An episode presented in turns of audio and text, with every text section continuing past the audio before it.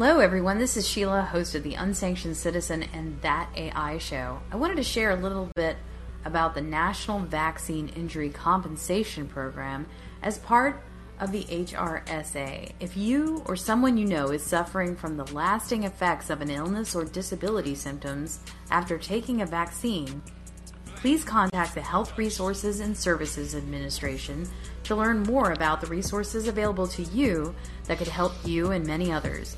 For claims associated with the COVID 19 vaccine or other COVID 19 related countermeasures, please file your request for benefits with the Countermeasures Injury Compensation Program. Please visit injurycompensation.hrsa.gov to learn more and tell a friend. Out of Austin, Texas, you're listening to the Unsanctioned Citizen Podcast.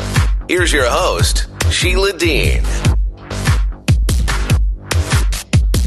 Hello, day 48. I think it's day 48 of 100 Days of Callin. And so I'm keeping track of it. Um, so today we are going to be covering brinksmanship. And what Putin is doing today is brinksmanship. Okay? So there's brinkmanship in business, and then there's brinkmanship in war. And the Cold War was all about brinkmanship. So, all, or also known as brinksmanship. So, what is going on?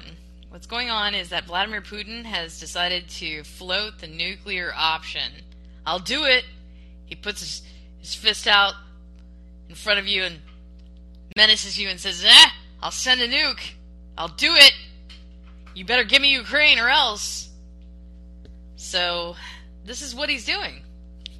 And this is all the Cold War was about. Brinkmanship is a foreign policy used during the Cold War, which is where a country would push a dangerous issue, like the use of nukes, uh, or event to the edge looking for the best outcome for the other side. And brinkmanship was a term that was constantly used during the Cold War with the United States and the Soviet Union. An example of the policy of brinkmanship was in 1962 when the Soviet Union placed nuclear missiles in Cuba, also known as the Cuban Missile Crisis. This nearly brought the Soviet Union and the United States to a nuclear war. The United States responded by putting a naval blockade around Cuba and the Soviets removed the missiles from Cuba. The policy of brinksmanship scared many people during the Cold War because these two powerhouse nations came close to a nuclear war several times. Brinksmanship was used throughout the Cold War as foreign policy. So this is old hat for Mr. Vladimir Putin. Um, let me just read this. Well, I, I need to say what was said prior to this. Putin could have justification he needs for a nuclear strike in a few days, and this was published at 1 p.m. today on Newsweek.com. So I'll just read a few graphs here. The upcoming referendums being held by Russian backed separatists in Ukraine may give, may give Russian President Vladimir Putin what he needs to justify a nuclear strike. This week, Russian state news agency TASS reported that separatists in four territories of the Donbass region will hold referendums on joining Russia from September 23rd to 27th. Such votes had previously been prohibited but by law from taking place. Putin could use the referendums to find reasons for an attack that are in line with conditions Moscow has set for the use of nuclear weapons. John Erath, the senior policy director at the Center for Arms Control and Non-Proliferation, sorry, it's tough to say, um, told Newsweek that referendums from the so called Luhansk People's Republic and Donetsk People's Republic could hand Putin the legal pretense to consider those separatist backed territories as part of Russia. Although the Russian army doesn't have full control over these territories, the Kremlin will likely use the votes to formally annex Luhansk, Donetsk, Zaporizhia, and Kherson. In the case that those occupied territories are formally admitted to the Russian Federation, any efforts from Ukraine to take back those territories will likely be seen as a direct attack on Russia. Erath noted that Putin had already drawn a very clear line that if Putin, or sorry, if Ukraine had put one foot into Russia, which would include those occupied territories pending the upcoming votes, Putin would have legal grounds to use nuclear weapons. And I think he was quoted at some point as saying, and everybody dies. On Thursday, Rus- Russian uh, President Dmitry Medvedev, sorry, former Russian President Dmitry Medvedev, I'm so bad at Russian, um, but I'm getting better all the time, who now serves as the deputy head of Russia's Security Council, signaled that it would be likely for Moscow to use a referendum as justification for an attack. The Donbass republics and other territories will be accepted into Russia, Medvedev said, according to Reuters. He added that the protection of all territories would be defended by Moscow's arsenal, which includes strategic nuclear weapons.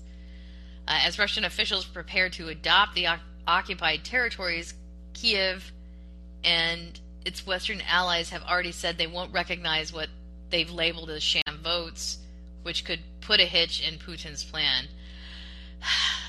okay, so analysis about Ukraine is Vladimir Putin happy to risk nuclear war to avoid admitting defeat. And this is uh, an editorial from The Guardian, penned by Andrew Roth. Russians, the Russian leader's escalatory threat to annex parts of Ukraine in an effort to halt counteroffensive is fraught with risk. So, three graphs on this one. Vladimir Putin has backed himself into a corner in Ukraine, and true to form, the Russian leader is ready to escalate, perhaps to the brink of nuclear war, rather than admit defeat. Seven months after Putin launched his invasion, Russian troops have been driven back into the Kharkiv region, and Ukrainian forces are advancing in Luhansk and squeezing his troops and supply lines in Kherson. It is not impossible that Russia could lose territories that it has held since 2014 if Putin's forces cannot stop Ukraine's counter-offensive. Facing humiliation, Putin has issued a new threat, holding referenda in the regions of Donetsk, Luhansk, Zaporizhia, and Kherson, which could lead to them being annexed by Russia early next week, which was already said. So, what do other Russians actually think about all of this? There's um they're calling it a bluff. And here's here's what was said. Putin's nuclear bluff designed to scare people ex-PM of Russia. Vladimir Putin's nuclear threats are merely a bluff because he's panicking about his mistake in invading Ukraine, his former prime minister has said, in announcing the partial mobilization of reservists to shore up his losses in Ukraine. The Russian president accused NATO countries of trying to blackmail Moscow with nuclear weapons, warning he could use all available means to protect Russia and our people. Putin's rhetoric on Wednesday was interpreted outside Russia as signaling an intent to use nuclear weapons to wrest back the initiative following humiliating retreats in the face of Kiev's counteroffensive in the war. But Mikhail Kasyanov, who served as Putin's head of government between 2000 and 2004, dismissed the possibility that his former boss would use a nuclear weapon.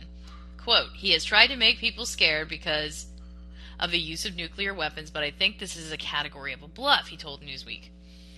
I don't think he'll return to nuclear weapon for the simple reason that he realizes himself would immediately be eliminated, and it would be the end of his rule immediately, and that would be the catastrophic result of that.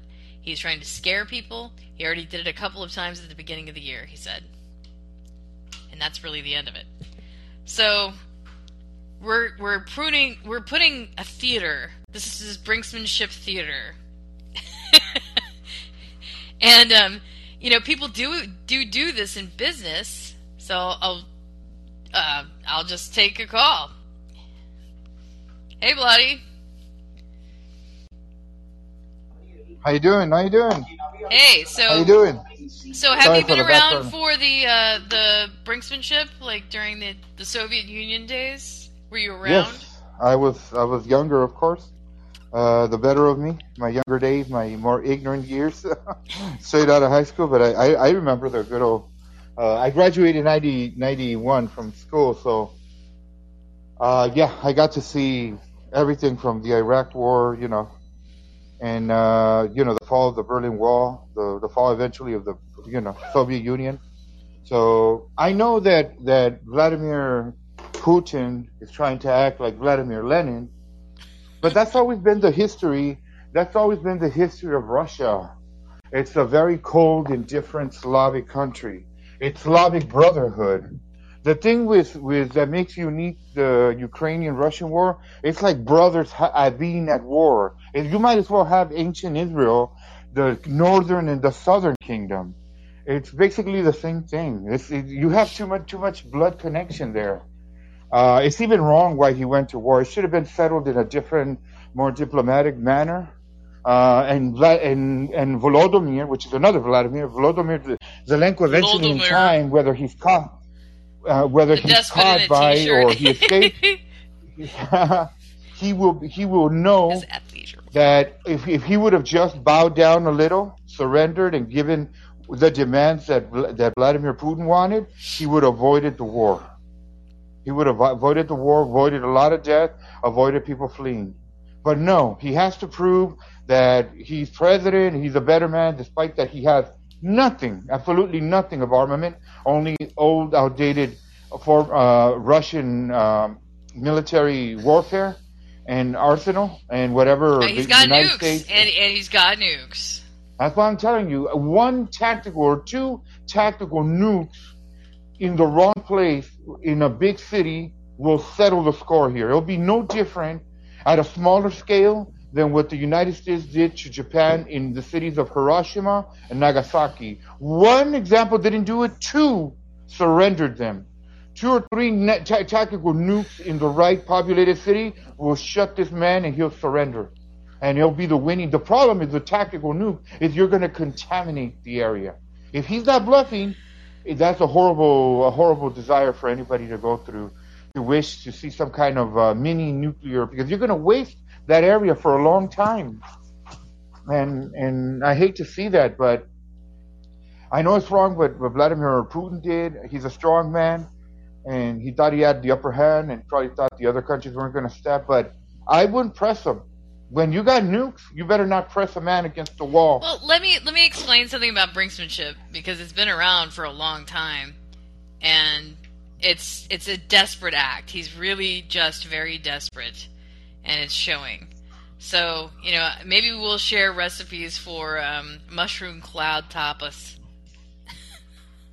How do you want ex- that mushroom cloud, Shayla? Small, medium, or very large, or extra large? with oh, extra yeah. extra hot ghost pepper sauce.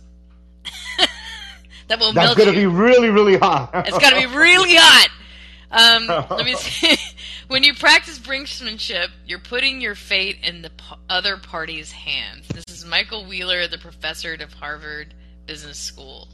So he is in the corner and he's trying to fight his way out with anything he has. And this, he was there a few months ago in April when he was trying to throw down the ISS.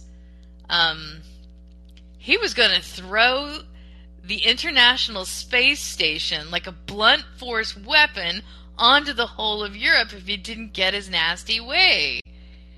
I mean, he was desperate then, he's desperate now. Why so desperate? Does anybody know? Because I'm not I'm not sure what the, the real stake is with Ukraine for Mr. Putin. I don't think that Ukraine is that big of a deal. They could have been left well enough alone.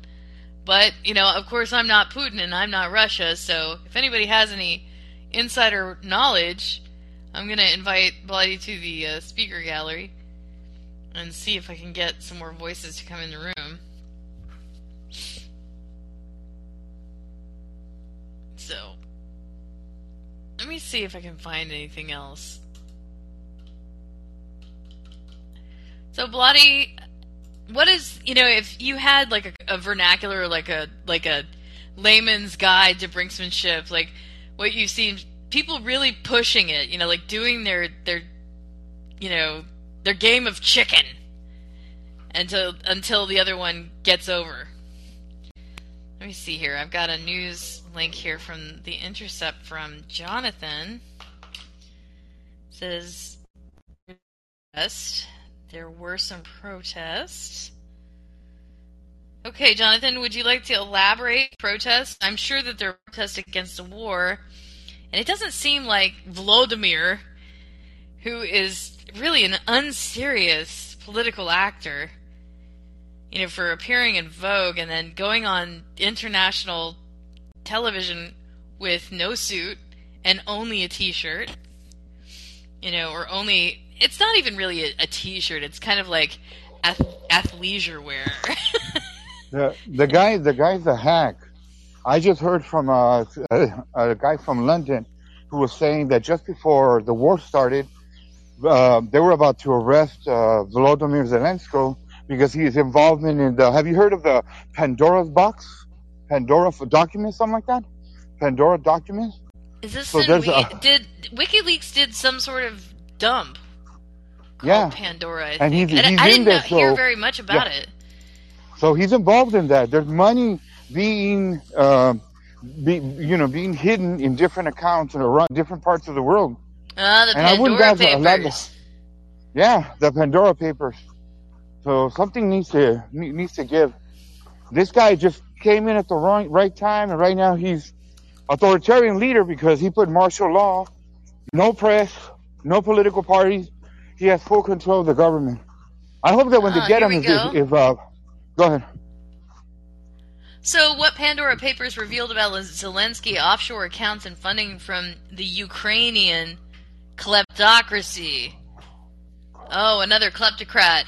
So it's it's Exactly. uh, Biden, the kleptocrat, assisting you, the other Ukrainian kleptocrat, which Kleptocrat. is really yeah, they're kleptocrats, and that means that somebody who comes into power so that they can enrich themselves exclusively at the expense of the the state another. coffers. Yeah. So Ukrainian President Vladimir Zelensky rode to power and pledges to clean up the Don Eastern Diego. European country. But the Pandora Papers reveal that he and his close circles were the beneficiaries of a network of offshore companies, including some that owned expensive London property. Key findings here Ukrainian President Zelensky and his partners in comedy production owned a network of offshore companies. If you don't mind muting your mic, um, relating to the business based in British Virgin Islands, Cyprus, and Belize. Zelensky's current chief aide, Serhiy Shefir, as well as head of the country's security services, were part of the offshore network. Offshore companies were used by Shefir and another business partner to buy pricey London real estate. Around the time of his 2019 election, Zelensky handed his shares in a key offshore company over to Shefir, but the two appear to have made an arrangement for Zelensky's family to continue receiving the money from the offshore. So that's that's the score on that. So that is seems to ring true. That's that's some of the stuff that they pulled down. Offshore 95, President Zelensky's got some financial secrets. Um, the new documents show that part of the network was managed with help from Fidelity Corporate Services, an offshore consultancy that was one of 14 firms whose documents make up part of the Pandora Papers leak. And the documents show that Zelensky and his partners used companies based in the British Virgin Islands, Belize, and Cyprus. Two of Zelensky's associates in the offshore network were also part of his TV production company and now ha- hold powerful positions. So he, he gave positions of power to people in his TV company. So that's nepotism, which is also a kleptocratic practice. Seems to be inherent.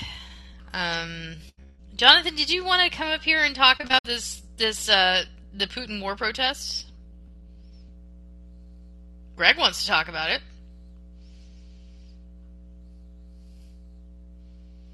Go ahead, Greg. Welcome to the program.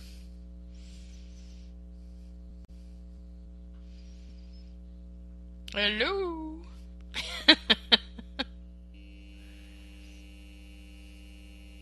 Hello. Greg, you're really buzzy. Are you shaving Exactly. your legs? Go ahead, Greg. it sounds like he's he's shaving his, his legs or something, shaving something. Yeah, great. Are you shaving your cat or your dog? Okay. Maybe for later, Shayla. Right. Let me see if I can Or, pull. or maybe pull, Putin needs to get a shave. the barber. Jonathan. Hello. I yanked him out of the listener section. Like, come on, talk about this. Uh, I have uh, the last thing I heard about it. My friend Dan sent me a convenient ending to a moratorium on the sale of lands to foreigners. That was right before the invasion, Oh, and I was like, "Oh, well, what a coincidence that the Ukrainian land would undergo a steep devaluation right before the moratorium on sale to foreigners expired." So it's like whoever wants to buy it is really benefiting from an invasion which plummets the land value down to you buy when there's blood in the streets. That's i forget who said that. Probably some wall street guy but you buy when there's blood in the streets and when they want to buy they create the blood in the streets and it's the winners are going to be a combination of oligarchs from uh, several interested countries who are going to come in and scoop up the land at a discount because it's arable land like the middle Jodie Foster said the exact same quote. who said it well, Jodie Foster cited that quote. Yo, Wall Street oh guy. blood in the streets yeah, blood in the streets. That's when you buy. Yeah, I'm just going to credit it to Jodie Foster until someone corrects me. yeah. Jodie Foster said that in the movie Inside Man with uh, Clive Owen, the actor, and uh, Denzel Washington. When there's blood in the street, buy property, buy real estate. right, and they want to buy the property as soon as they legally can. And it's well, it's funny. It's like, oh, we're going to wait for a moratorium to expire before we start a war. It's like, when? How does how did the legality of it matter when you're going to go to war anyway? But Hmm. somehow it does because again, there's more interested parties, and the the, the this is going to sound like Lenin, but it's the rich in both countries that it, it benefit at the expense of the poor in both countries. Sometimes NATO- the those leaders have said things that are that are inherently true. Not everything that was said by Yeah. by they wouldn't have gotten as far as they had if they were wrong all the time. You- like, yeah. you I mean, a broken clock is right two times a day. You know, and, and no matter how I one go ahead. to Lenin, you can just give Lenin this one. You know, yeah, it's, it's the it's the rich in both countries throwing the poor of both countries at each other. It's happened ever since. oh, It was a assassinated king goes to a Byzantine king, and it's like, look, it's getting crowded over here, buddy, and I know you're having the same problem. Hey- so here's hey, what we're gonna do: we're gonna line up our pores and throw them at each other to thin out the herd, and just to keep La- it ladies and gentlemen, I have to confess something. What's and up? keep it sweet. What? Now that Jonathan just gave me an idea to go buy prop property land in Ukraine, so it's going to be dirt cheap.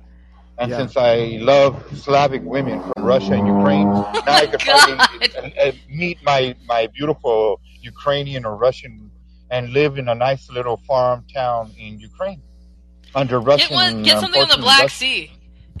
get something on waterfront.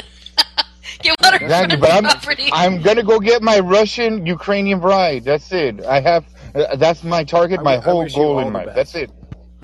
Thank you, thank you, thank you, thank you, Shayla. uh, Thank you, Shayla. It's gonna be great. To Peace my now, so that you can go ahead. the, the one king goes to the other king and says, "Okay, we're going to throw the pores at each other, and just to keep it sweet, and more than that, to keep it saleable to the public as something that's legitimate. You, you put uh, Antioch or Tyre on on the uh, as stakes. Like whoever wins gets that. If things are really serious, Jerusalem's on the table, right? Oh no. And but the whole thing is very much about thinning the herd, because we have a problem in the age of empire where a birth rate of men and women is about the same, but via vis-a-vis the Pareto dis- distribution, you're always going to end up with the main ingredient in war. If war is a soup, then water is a critical mass of disenfranchised young men.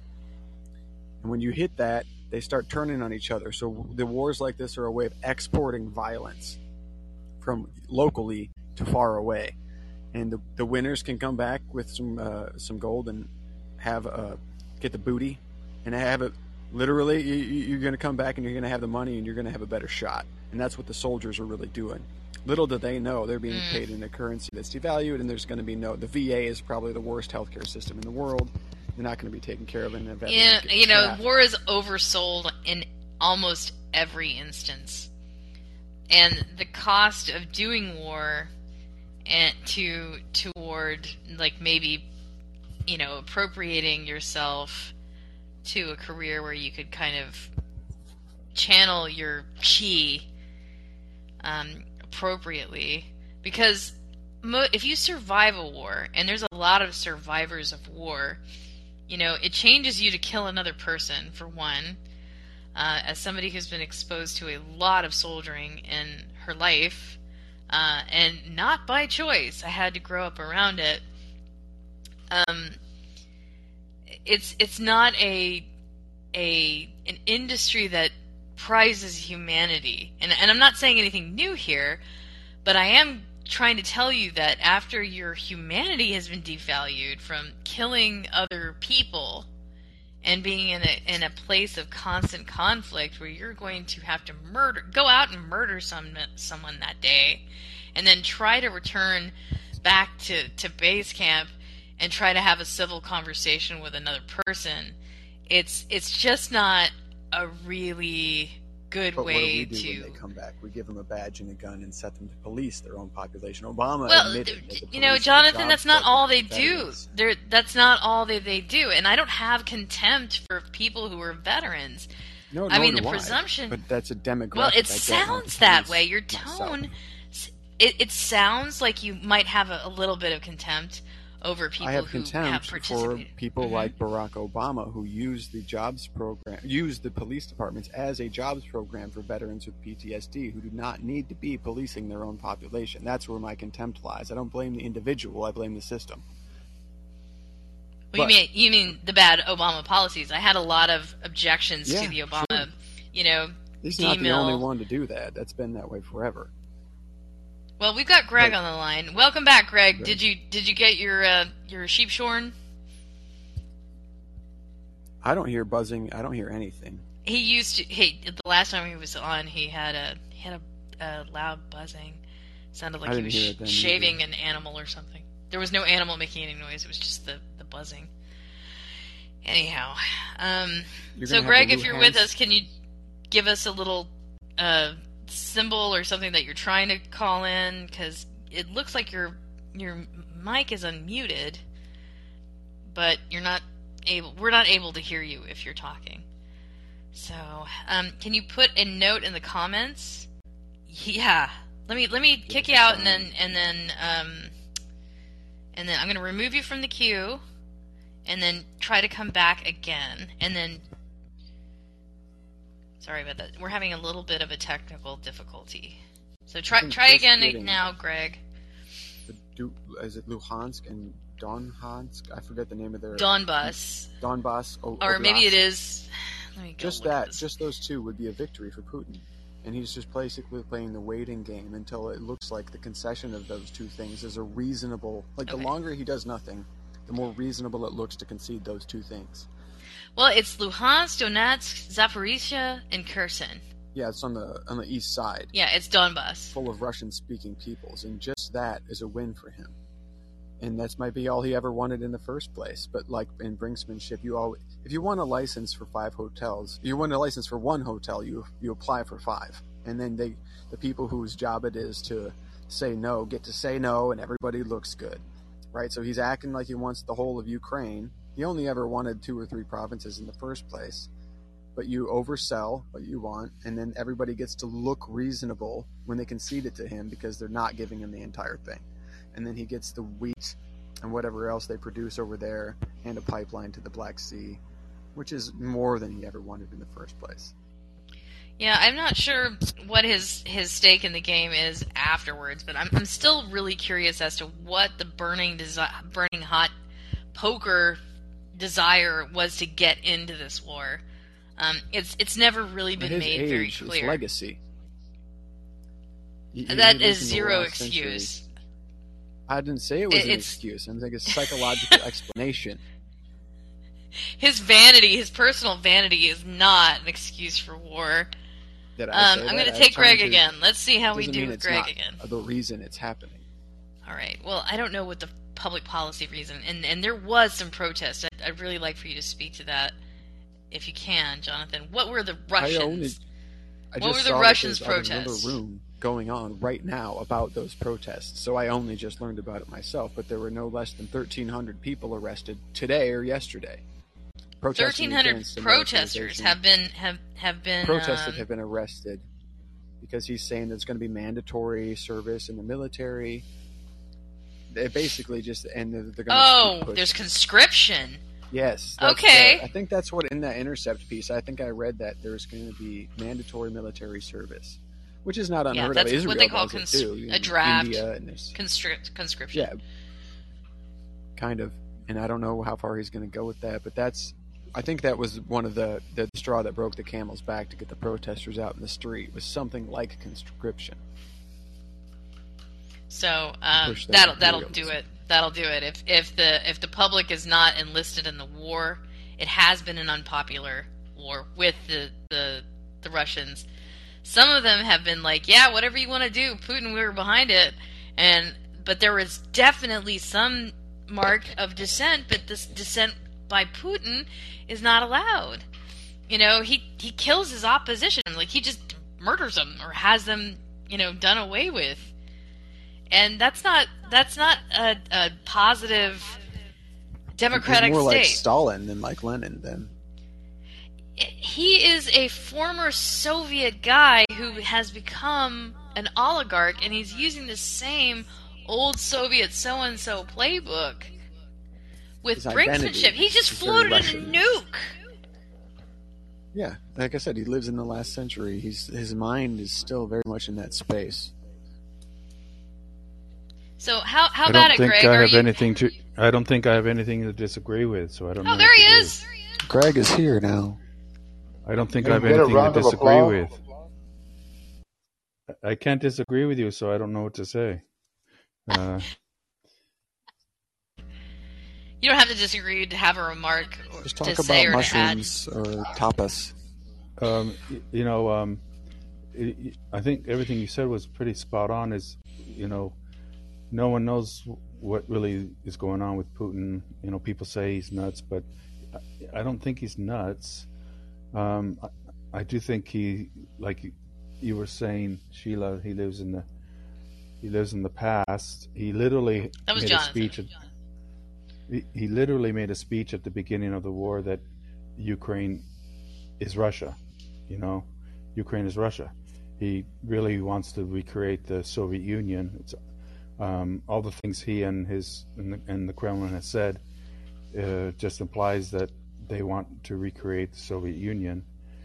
And um, the part that people think what make people wonder what's going on with him is why they thought it was going to be so easy and why they've had so much trouble.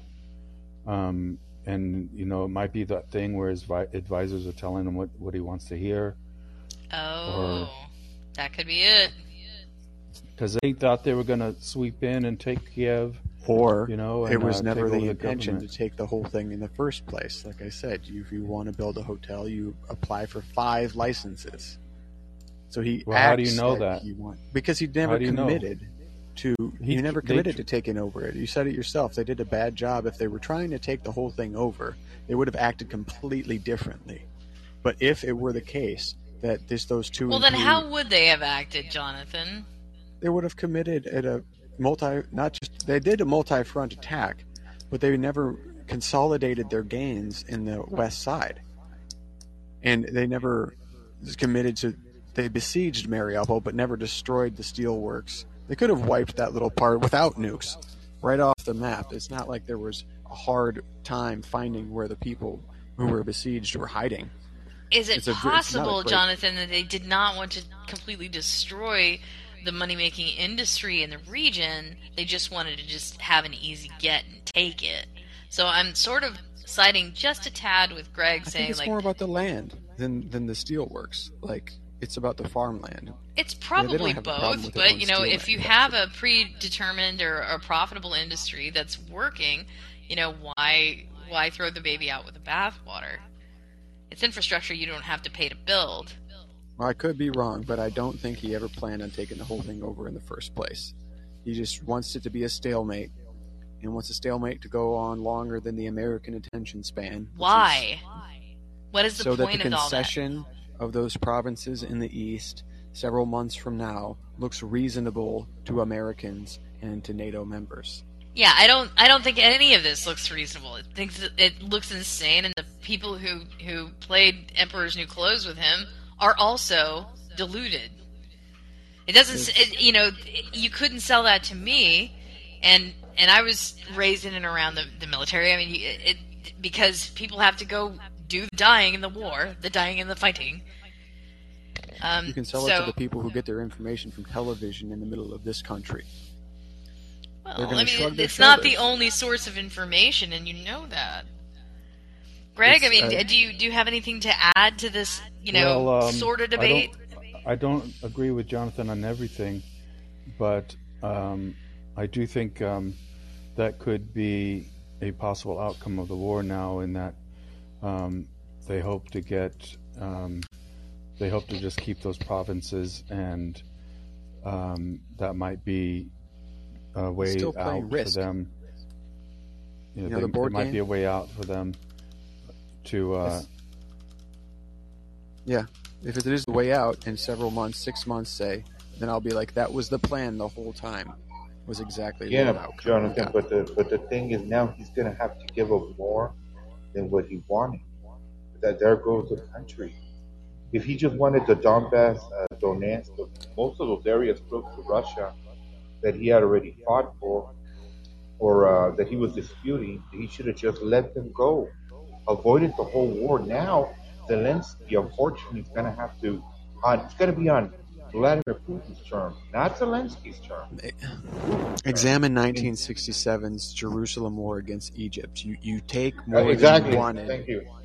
Yeah. And you- they took you more of the Sinai and all that. Yeah. extra, so that you get to look reasonable. It's a per, it's a PR campaign. The violent, bloody, expensive, death-ridden PR campaign. When you take twice as much as you really wanted, and then every they get to feel like the win. It's the same thing when you raise gas prices a dollar and then back them off fifty cents, and then people think of it as a win. It's the same psychological phenomenon as my 25-year-old ex-roommate buying a $5 lottery ticket that pays out $3 and referring you to it as, I quote, a winner. It's a trick. It's a psychological trick. But I think I agree with Vlad in a way. Actually, you know, the Donbass and Luhansk have been occupied since 2014, and it, he's not, you know, it's quote unquote getting it. He already had uh, big portions of Luhansk and Donbass, and he's not going to get it, quote unquote, in keeping terms it- of. The But Russian what about the Mariupol ports? The Mariupol Mariupol Pol area of the ports. He wanted access to the Black Sea. May well have been a way to impede the Ukrainian ability to fight back because they're producing. Okay, so I, I think we're spooling just a little bit. back against Russia. That was a, a military, tactical military decision. If you, he We, has we've control heard from of Jonathan. producing- I, I Oblast. Jonathan, I I- maybe that's how you can you pronounce that wrap word. up your I'll- statements I'll really mute quick myself for a because I, second. I'd like to kind of float a few other um, ideas about what might be doing the war. Is that cool? Um, thanks. So, the Russian economy is struggling under the Western sanctions, and that's definitely affected how the young people who go fight the war feel about fighting in that war. And Ukrainian colonies have been kind of like a bulwark of, of liberty against the, the the former USSR. So it's I guess this is kind of a flick of the nose of Putin. Uh, but I can't imagine that this has been going on in perpetuity. I think is it possible that this is an oil competition? That makes more sense to me because Ukraine has oil and they have unique oil reserves that are closer to the Black Sea to sell to the whole of Europe. Okay, they've been floated as a NATO ally, but if they moved closer to, to being NATO than uh, than Russia, then that would bring them into a college of enemies, so to speak, of the former USSR. NATO is a military alliance. First, you know, later it becomes more of a commercial alliance, but it's it's first and foremost a military alliance. So, being just floating that really really was kind of a first economic punch or who threw the first punch, it would have been that. So there's always uh, there's always a thing with Russian oil being able to be sold to Europe. And Germany's still buying that Russian oil. There's no sanctions necessarily. They're you know, they're still being able to, to buy Russian oil and they've never kind of walked away from, From that. from from what I know, I'm I'm afraid that that analysis is wrong because Okay. um, the as you say, Russia has been selling oil, and um, this has interrupted that. I mean, they blew it on that, the, and and the reality is, anyone is going to buy oil from anybody, as USA and Saudi Arabia shows, if they need it, and so actually, Russia was doing fine with its oil, and if they hadn't started this war, they would have been they would have kept doing fine with selling to West and getting the euros that they want, and so. So maybe this was a Biden thing. Because Biden got rickrolled into the whole Burisma thing. Nobody ever called him out uh, on an ethics committee for his properties eh, coming into the office. Uh, nobody called him out for his ETE properties for coming into the office. But it seems like, you know, the logic of one kleptocrat and the logic of another kleptocrat got together in a room and said, okay, we can be more power. We can beat Russia at the oil game if we get together on this. Shayla, once again, exactly what Jonathan said, quoting Jodie Foster, when there's blood on the street, it's time to sell real estate or buy real estate. I think oil is the Yeah. icing on the cake. They don't need oil. Exactly, They, thank you. they export oil. I think it's about wheat. It's about food Okay, because they yeah. import.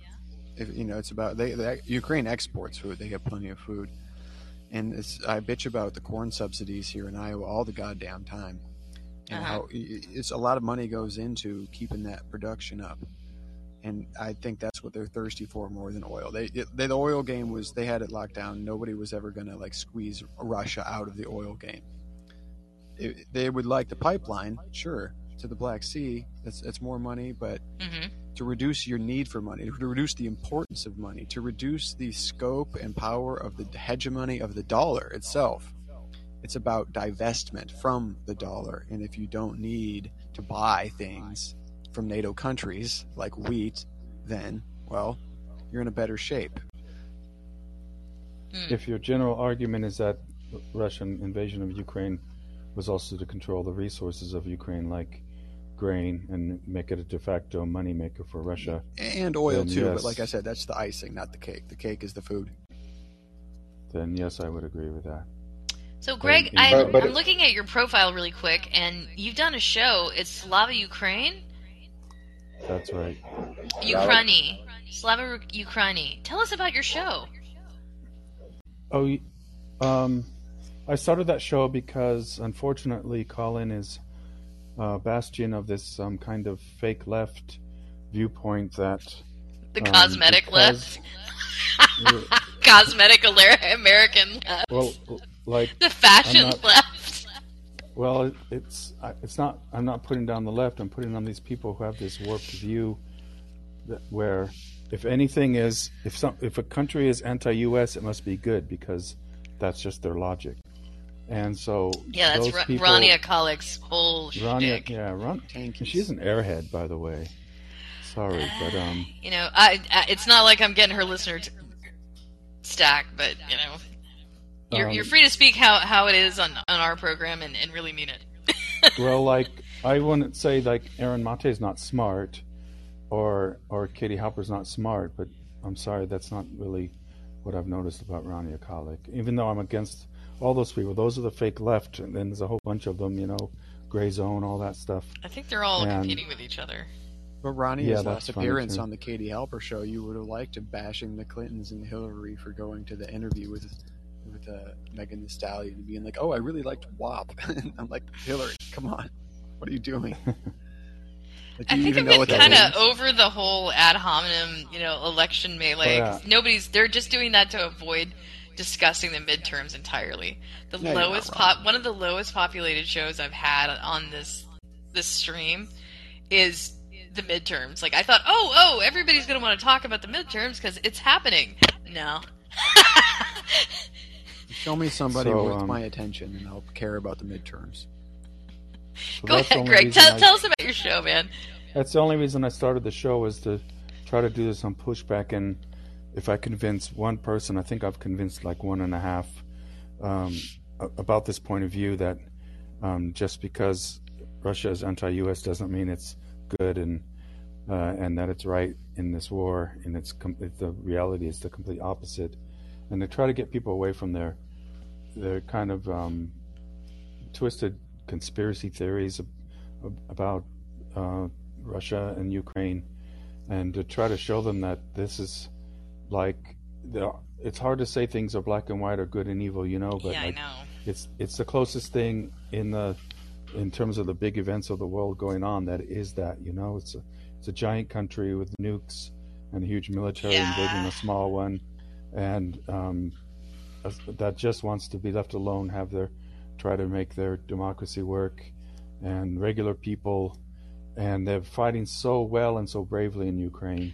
Are you a. Ukrainian national yourself, or former Ukrainian national yourself? No, I'm not. Or are you an American national? Uh, Yes. you okay? I live what in Europe. was- but you're you're American. You're an American national living in Europe. Do you have Slavic roots? I do not. Okay. I'm just trying to get an orientation on like you know what's the I've just in lived in? Europe a long time, and um, I've you know followed like what Russia's been doing for a long time, and I'm not anti-Russian. If they kept their thing inside their own country, then it would just be a sad story of you know a growing dictatorship, and it's sad to see what's happened there with democracy and freedom and all that. But they don't. You know, they've been supporting the far right, for example, in Europe for decade, well, for years, and um, they've really been a malevolent force, and in a kind of in a small way. And now they've done this, and it's it's so over the top. You know, like there's seven, approximately seven million refugees outside the country. There's approximately the same number who had to leave their homes inside the country and move to other cities because of the war. Not to mention the the atrocities, the mass graves, the carpet bombing of Mariupol, the Mhm. so that's why I have my show. I don't I don't really like this whole thing. I don't believe in I'm not doing it for self promotion. I don't even like actually talking. I don't like the ego aspect of it. But I just do it to try to um try to push back against you know, try to convince maybe one or two people uh away from that whole gray zone Katie Halper Well, it's it's really important to, to to leverage a point that people aren't hearing. They're just not hearing it. People love to listen to their own song.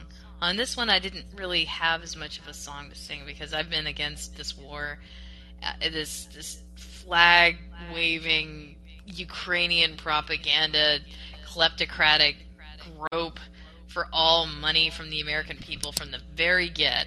And so when everybody was floating flags of uh, the the yellow and and cyan, I was floating the Tibetan flag because China is is against all things Tibet, and at the moment they are committing another cultural genocide by removing the children from the indigenous people of Tibet and putting them into boarding schools, just as what they did with the Uyghurs. So um, I wanted to mention But- it. But you should be for Ukraine for the same reasons. That's that, uh, and I'm totally on your side with Tibet too. And um, but that's also what Russia's doing now in Ukraine. They've dep- they're forcibly deporting people into Russia. You know, people escape the war. Some of them live closer to the Russian border, and they have to escape in that way. They put them in um, camps to see whether or not they're too pro-Ukrainian, and if they're not, they just say, "Okay, you can get out of the war," and they put them on buses and ship them into Russia. They've take they went to um, orphanages and taken the kids to Russia. They went to Ukrainian orphanages. So they're they're literally stealing people. th- That yes. happens in wars. They're, they're stealing people, and it's another culture of genocide, just like Tibet. There was just a room earlier when they were talking about Gaddafi and like what the speeches that ended Gaddafi. And what ended Gaddafi is when he starts talking about dollar hegemony and divestment from that. And if you notice, the ruble is up since the oh, beginning of the war by by quite a bit, and not needing dollars. It's the same thing I talk about when I talk about how the right and the left are the same in this country. You got the Republicans that want to trickle money down through the private sector to everybody who can afford an ever increasing cost of living. You got the Democrats who want to trickle down money. It's still trickle down, trickle down money through the public sector to everyone to avoid the ever increasing cost of living. But nobody is talking talking about addressing that the cost of living is going up so much year over year. How, we shouldn't need dollars. We should divest from the need for dollars. So we, the citizens of America, are having the same problem as everybody else. I'm not going to say in the world. yes to that yet, Jonathan, because there's going to be a program in the not too uh, far away future where we talk about the CBDCs again and, and the digital currency. You know, currency is important, uh, but I'm not go- ready to, to lose cash. I'm not ready to go away from cash. And what I don't mean has been like the paper you hold in your hand. I'm planned is something else that doesn't determine uh, where we get away from any kind of control where the, the, the US dollar is involved. It becomes a merge into some other globalized currency which is controlled by an architecture outside of our national sovereignty. So it's it's CBDCs are still dollars.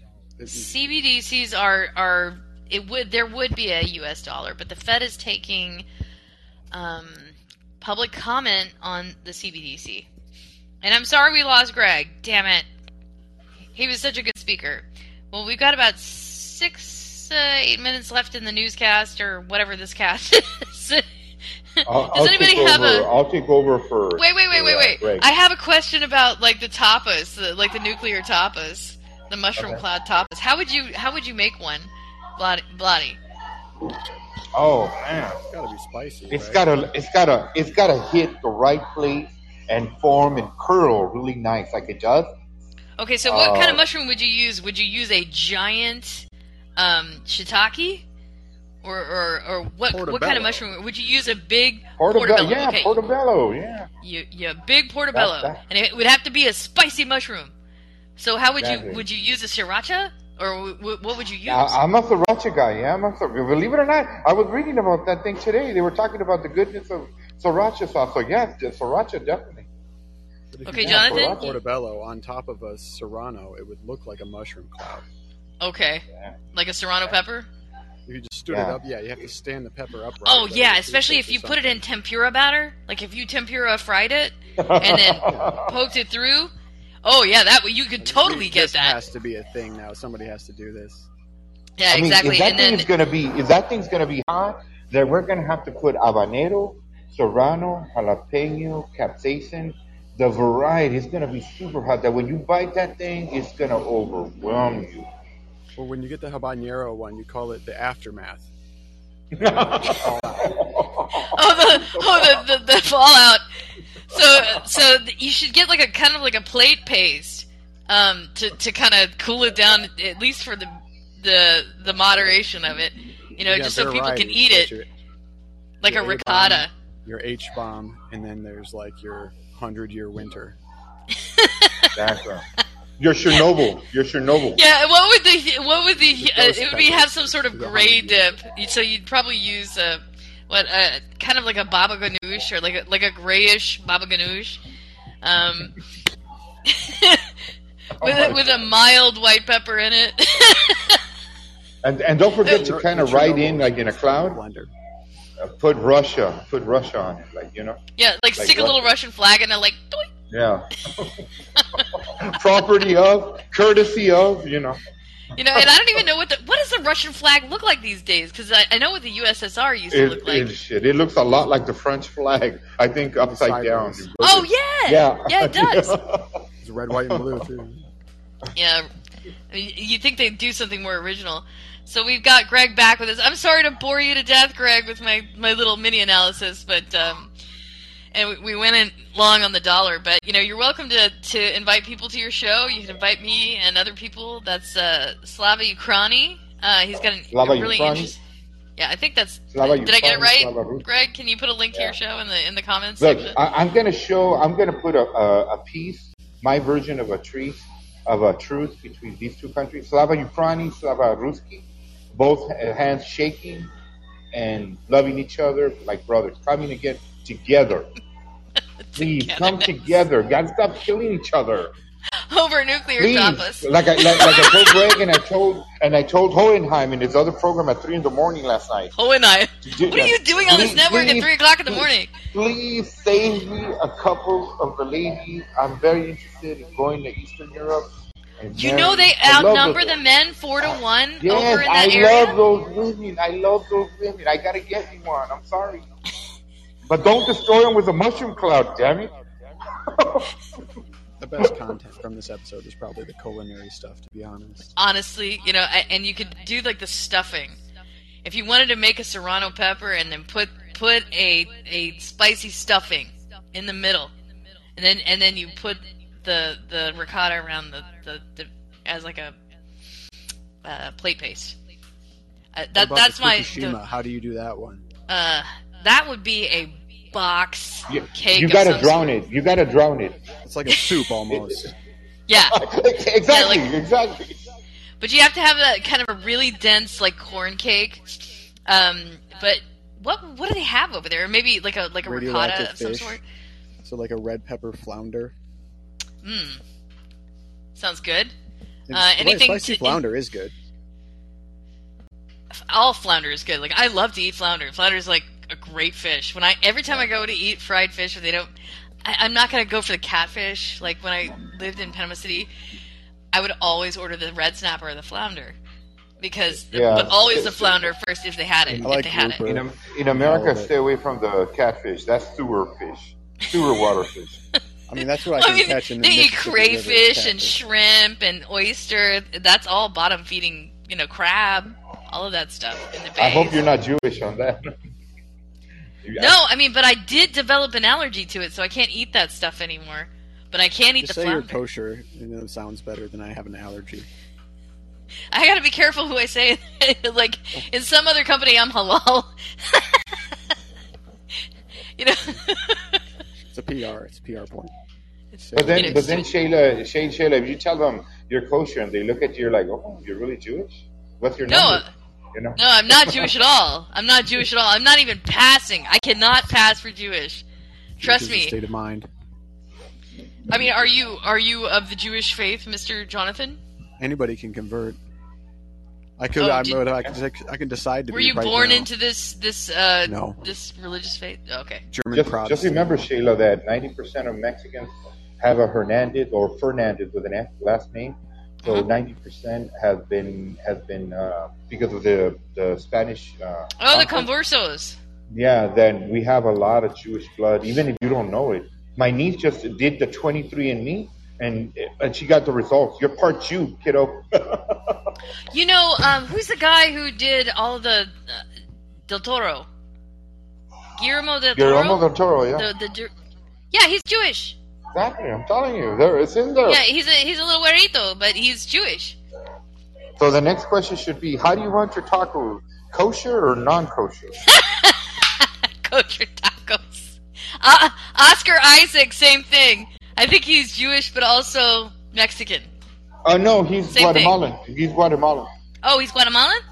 Yes, Okay, I thought I thought for sure. I, I would have loved to have claimed him as my Mexican brother, but he's a fellow Latino from Guatemala, from what I know. Oh, okay. Well, no, I mean he, he really does great love scene work with uh, the the ginger, the the what's her name? Oh, where am I going with this? He did the marriage series, like uh, on marriage, an American Marriage with, uh, and then he did another movie with her as man and wife. They they Oh, have great okay. chemistry as man and wife. Okay, okay. Oh, Yeah. wait a minute, uh, Johansson. Jessica right? Chastain.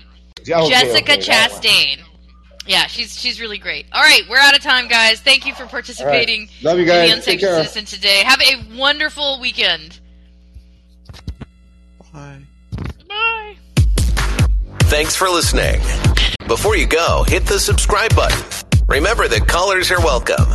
Subscribers can access unsanctioned citizen podcast archives at Substack, Podomatic, iHeartRadio podcasts, and Callin. Please stay in touch. We want to hear from you. Visit SheilaMDean.com.